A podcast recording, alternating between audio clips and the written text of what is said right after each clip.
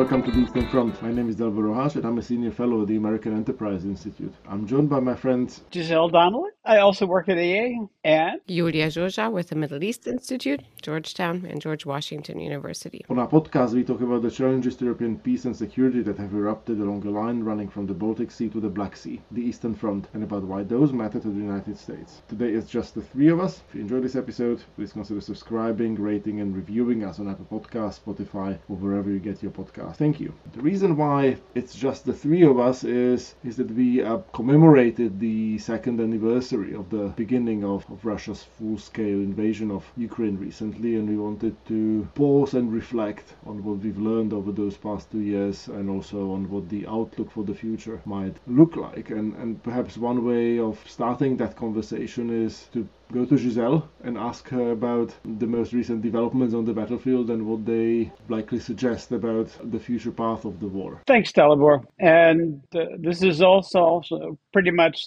the second anniversary of the Eastern Front podcast. So there are two birthdays to mark. The situation in Ukraine probably isn't as bad as many people make it out to be. Uh, there are some serious problems, most of which stem from the cutoff of U.S. weaponry. In places like Avdiivka, the Ukrainians have run short of artillery shells, which has allowed the Russians to advance and take the city, the very small city. This is not unlike Bakhmut earlier last year. The Russians paid an enormous price for a piece of terrain that has no strategic value, really, but in Putin's mind has political salience. He wants to be able to show that Russia is advancing and Russia is winning as part of his propaganda campaign as well, which is succeeding, unfortunately, particularly in the United States, which we can return to later in the program. But there are many things to be cheered about. The Ukrainians have essentially nullified the part of the Russian Black Sea Fleet, which it hasn't actually sunk. Uh, so the ability of Russian naval power to influence the conflict is quite minimal. Russian air power, and this is especially worrisome worrisome because the Ukrainians are also running low on air defense and they have to concentrate that on the defense of cities and uh, industrial sites and so forth. So the Russians are beginning to achieve a tactical air supremacy or superiority,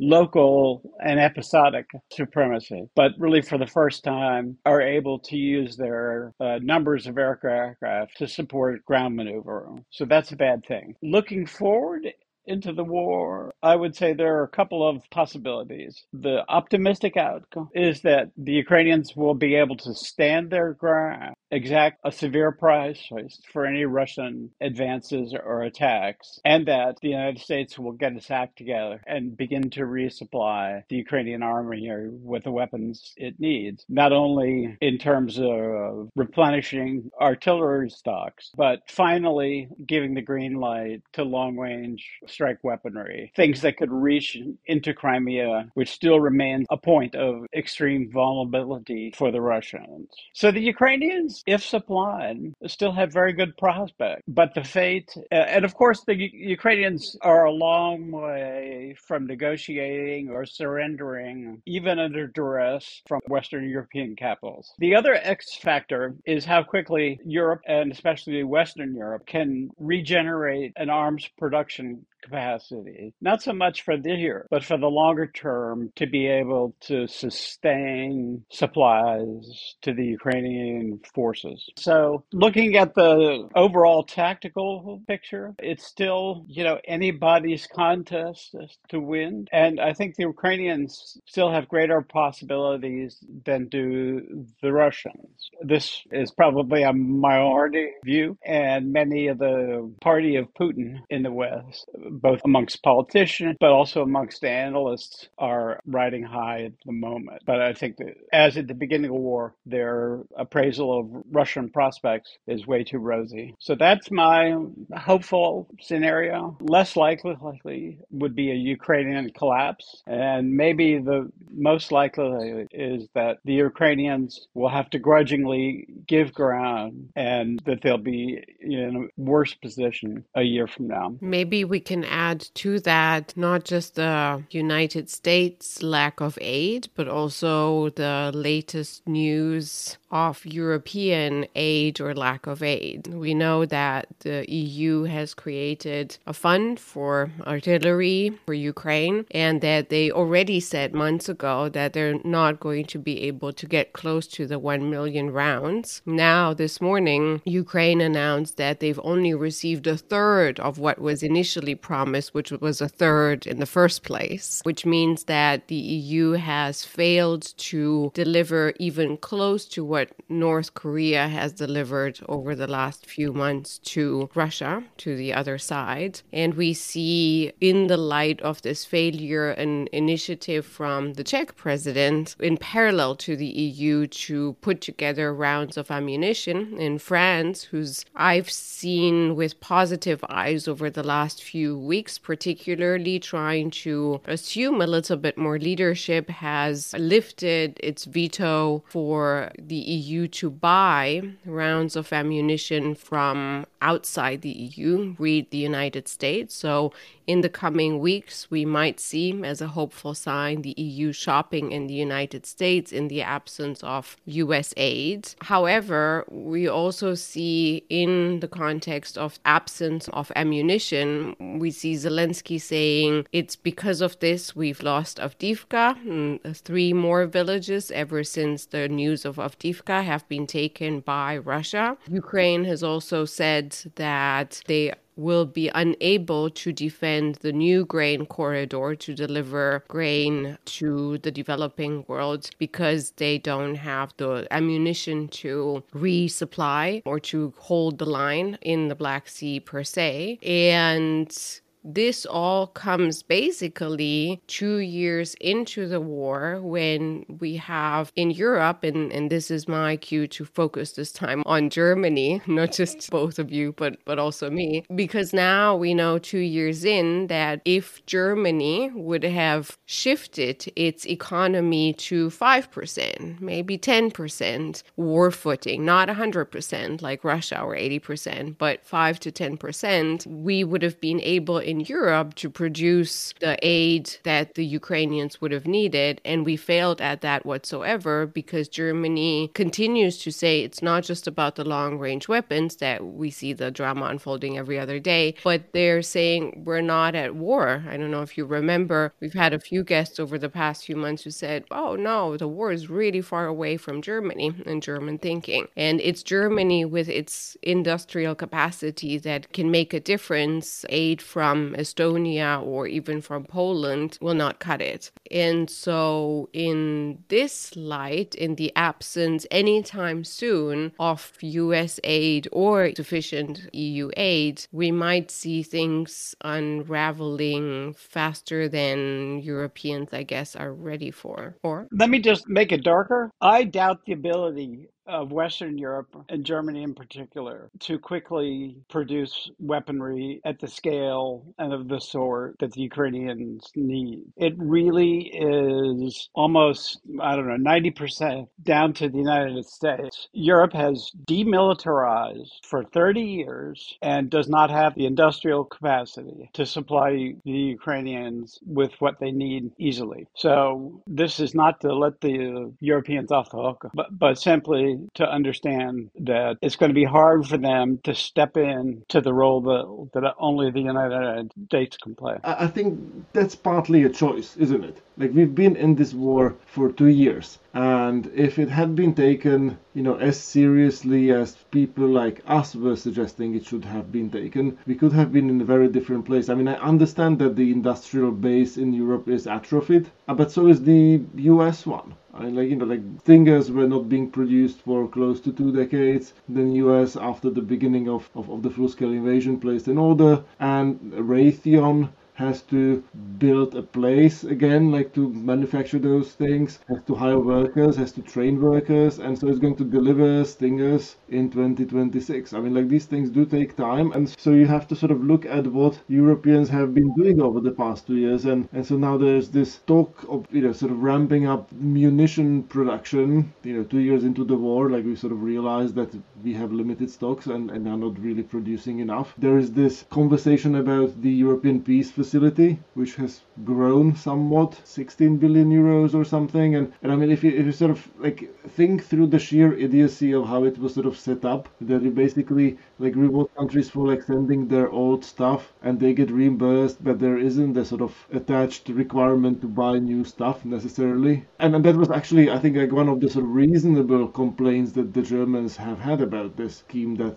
uh, it doesn't necessarily flow into you know manufacturing, building, buying new stuff. But the limiting factor in any event is the sheer size of it. I mean, what's 16 billion? Like in the sort of grand scheme of things. Like when when COVID hit, three months into the pandemic, Angela Merkel and President Macron sort of struck a deal about the recovery and resilience facility. You know 750 billion euros to be sort of injected into the EU economy over the course of the subsequent seven years on top of the EU budget, almost doubling the EU budget. And you know, it's very unclear to me that like any of that spending has to do with like post-pandemic recovery. It's just sort of like stuff that politicians wanted to spend money on, and and you know they were able to make it happen. And now we are having sort of unending fight about whether like 16 billion should maybe be 20 billion, and and it's it's like sort of like it's order of magnitude from the sort of size of the problem that Europeans are confronting. And and and that to me I think bodes really poorly for the Ukrainians. I th- you know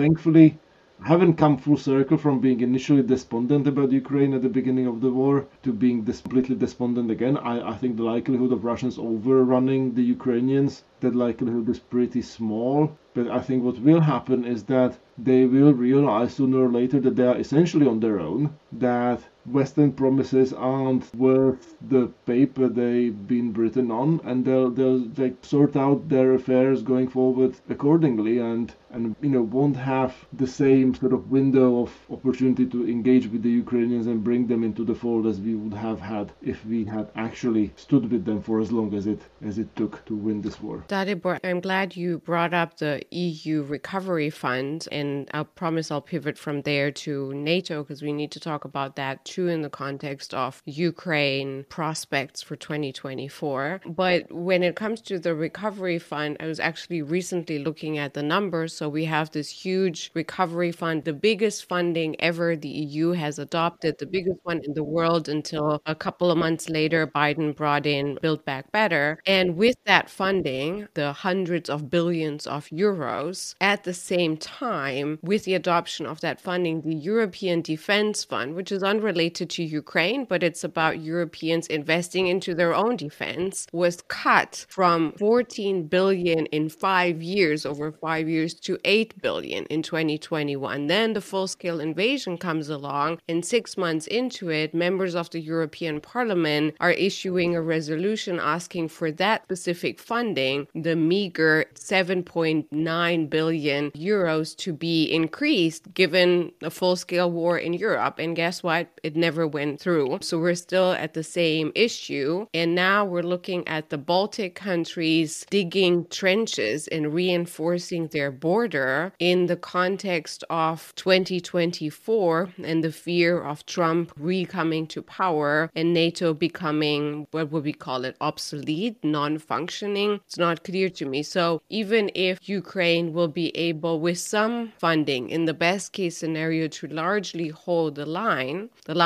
might move all across the Dnipro River, as in the scenarios that we discussed in the first few weeks of the war. And then we have a NATO summit in which the Biden administration has said don't even put Ukraine membership on the table, not even discussing it at this point, at least. So, no prospect for Ukraine, given all of that in 10 years of war. Unclear what's going to happen to the country after US elections. No commitment from allies, and a NATO alliance in which, and this is the cue for NATO, it looks like the United States and the UK Have just supported this, the 21 countries within the NATO alliance, to be naming Mark Rutte, the current Prime Minister of the Netherlands, as the next NATO Secretary General from a country where he has been Prime Minister for 13 years that has never even tried to reach 2%, and from a person who has publicly said that he is ready to go back to business with Russia as soon as it's possible. And so we might be looking at a NATO either dysfunctional or non existent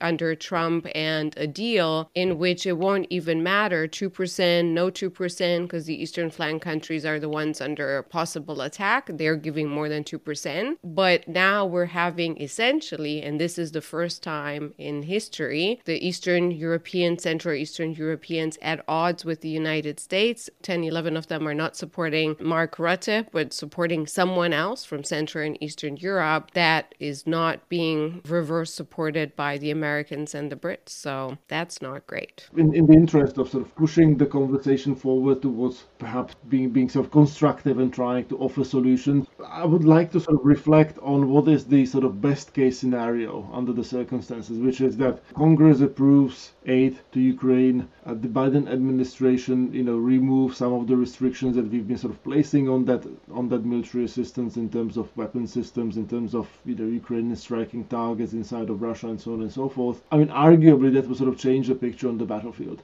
So, how likely is it, and through which procedural legislative avenues it is possible to actually see this supplemental bill helping Ukraine get through and signed into law in the in the foreseeable future. For reasons that I couldn't justify, I'm somewhat optimistic about that. And I think that there will be a vote on the supplemental in the House. I think the political pressure will exact that. It will pass with more than 300 votes. And after this interruption and weapon supply, uh, which will take some time to remedy, that American weaponry will begin to flow again. I think the number of kind of crazy procedural measures that are floating around the blogosphere or the exosphere or whatever around Washington is an indication of the political will behind it. And I don't think that, you know, a procedural fix to what's been a political standoff seems unlikely to me. I don't think that among the MAGA ultra Republicans, I think some of the steam is going out of the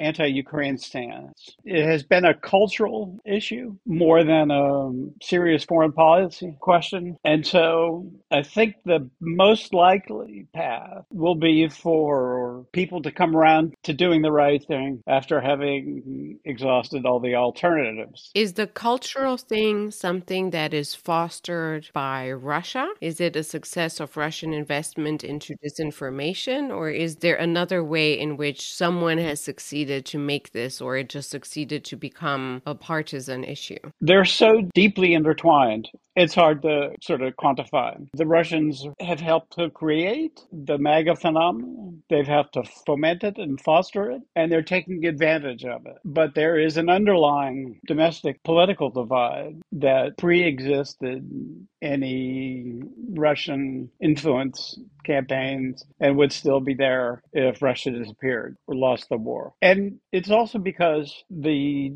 culture war issues are breaking poorly for Republicans. This is going to be a weird connection, but things like the in vitro fertilization decision by the Alabama Supreme Court or some of the abortion laws, not just the Supreme Court ruling sort of make the MAGAites look like a bigger threat to common sense, stability, the kind of lives that most Americans want to lead. It reminds me a bit of the 60s and 80s, where Charles II was able to steal the headlines from his opponents and make them appear as the danger and the arbitrary government intruding party, the threat to liberty. And I think the Trumpistas are beginning to cross the line from being protectors of people's liberties to a threat to civilians' rights. So, you know, in this broader domestic socio-cultural landscape, I think the Ukraine expression of MAGA dissatisfaction is one of the first things that will fall to the wayside.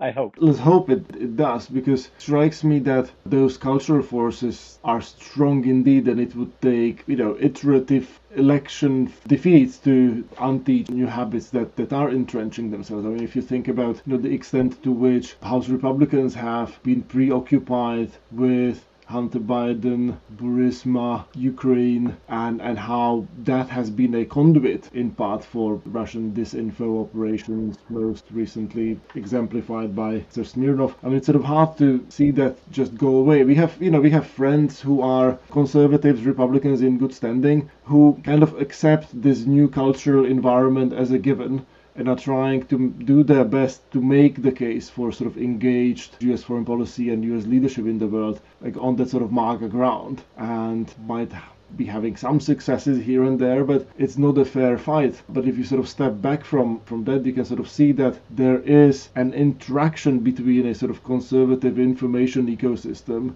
that is increasingly receptive to Russian narratives, Russian disinfo, you know, the sort of Tucker Carlson style of nonsense, and the increased skepticism about military aid to Ukraine, about U.S. involvement in the in the world more broadly, and and in a way, unless we address that sort of descent of Republicans and conservatives into into sort of this deeper cultural and informational morass, I don't think we can sort of rely on that same political movement to be the voice of internationalism and thoughtful foreign policy. No, I, I quite agree. The old Republican Party is not coming back. The new Republican MAGA Party, the Trump Party, is not a winner. And so my thesis is as the campaign season brings Trump back to people's conscience, it's like the more that they look at Trump's craziness, the more objectionable it will become to people. And I think the Ukrainians will be the beneficiary of an overplayed, exhausting, ugly MAGA party. But wouldn't that require also sort of Democrats stepping up in a major way and owning the issue and, and resourcing it appropriately? Let me run by you two two scenarios, possible scenarios that I see and that I hear people, including in Ukraine, talking about. And tell me if I'm wrong and if there's a third one that is more positive, something to work towards. So the first scenario is Biden stays in power and wins a second term. That means so far he's been unable to convince Congress to continue aid that is, again, just enough to hold, let alone not close to winning all territory back, all of that. We're still two years in the war discussing whether we're sending 20 long range weapons, right? It's not 2,000. And so Biden stays in power. Best case scenario, the aid goes through for 2024. Big question if we can continue this limbo with a lot of Ukrainian lives lost into 2025. And this is a bit pretty grim scenario. And then the second scenario, which I've heard people wrongly looking forward to, is the Trump scenario. Trump comes back and it means, as the Germans say, kurzer Prozess. He cuts a deal. It's not convenient for Ukraine, but in the short term, the fighting stops. In the medium term, this means, of course, that sanctions will be lifted against Russia and that Russia has all the chance and will put all its energy into regenerating its economy and its war footing so that on the first occasion, either during the Trump term or whenever that happens next, which is just four or five years from now, we are back to square one with Russia trying to destroy Ukraine and possibly going for NATO countries next door. So, what's the third version? Or am I wrong? Well, there's a, a, subtext to version one. So, if Putin, the best he can get out of the next nine months is a straightening of his lines in eastern Ukraine, can't conquer Kiev But Trump is defeated. I mean, Putin's efforts this year and through certainly through November of next year are going to be focused on trying to help Trump, among other things. If he fails in that, if Biden is reelected, what then for Putin? This is a serious question, which I don't know the answer to. But it's not good news for friend Vlad. I think that's that's an interesting question because the, the clock is ticking both for Putin. People say Russia can sustain a longer war and they have put Russia on the war footing and its economy on the war footing in a way we haven't done and Europeans haven't done. But at the same time, autocracies are brittle. Putin is 72, 73. I mean, you know, he is not going to get any younger, and I think the the longer this goes on, the more risks it opens up for him. And the question is whether he can kind of bring it to a victorious end by annexing you know, Luhansk, Donetsk, Zaporizhia Oblast and, and, and sort of claim that this is now Russia. I mean, that can happen under Biden presidency as well as it can happen under under Trump presidency. I mean, there's also, I mean, that sort of you know Ukraine fatigue in the West is is a, is a factor regardless of who gets elected, and and I think you know the the more static the war is, the more there'll be willingness to sort of cut deals with or without Trump with with with Putin. Maybe, but we don't really know what risks Putin is taking domestically and economically. The supermarket that Tucker visited and the Moscow subway didn't didn't look like they were sacrificing or being put on a war footing. The shelves were stocked and the metro was clean as a whistle. So some of Russia has been put on a war footing. The non elite parts of Russia, you know, central and eastern Russia are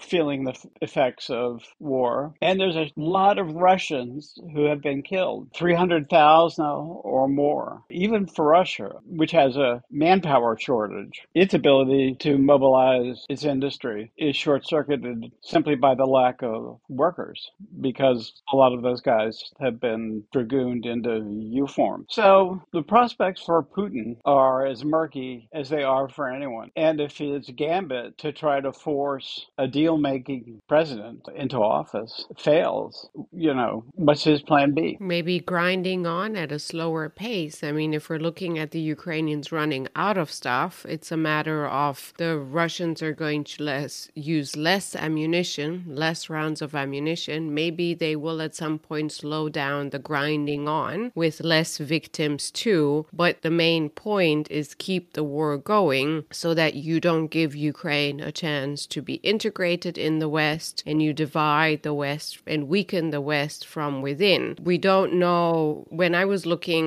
in January at 2024, writing an article, in trying to figure out different scenarios, I was saying, well, the front line might move in the second half of the year. And then February came along and Zelensky went to Munich. It was completely outshined, or the news was, was completely sidelined due to the death of Navalny. But he announced the withdrawal from Avdiivka. And I'll give you a couple more things that stayed on my mind over, that I've heard over the last few days from Ukraine. Of course, we don't know what the situation will look like. The first one is a friend talking to someone on a train heading to Avdiivka, a soldier saying, I'm heading to death. I don't know why I'm fighting for that. And so it's very hard. We keep talking about mobilization problems in Ukraine, but if I were a young man in Ukraine, I wouldn't know what I'm what I'm fighting for with the prospect of everything depending on the decisiveness of Trump or Biden. And then the second thing is the big win a year and a half ago now in Kherson. Kherson, under occupation, was not bombed because the Ukrainians wouldn't bomb their own people. But ever since it's been liberated, it's been bombed significantly. And now, over the past few weeks, as reports from Kherson emerge that don't even make it into Ukrainian media anymore, the bombing has been so amplified that people cannot live in the city anymore and they're trying to move away, and a friend called her sister to catch up who's still living there and could hear Russian drones all the time in the background while they were talking on the phone. Her sister was reporting that you cannot be living in a house because it's shaking all the time if it's not being destroyed. And so these are the costs, human and social costs, that we are now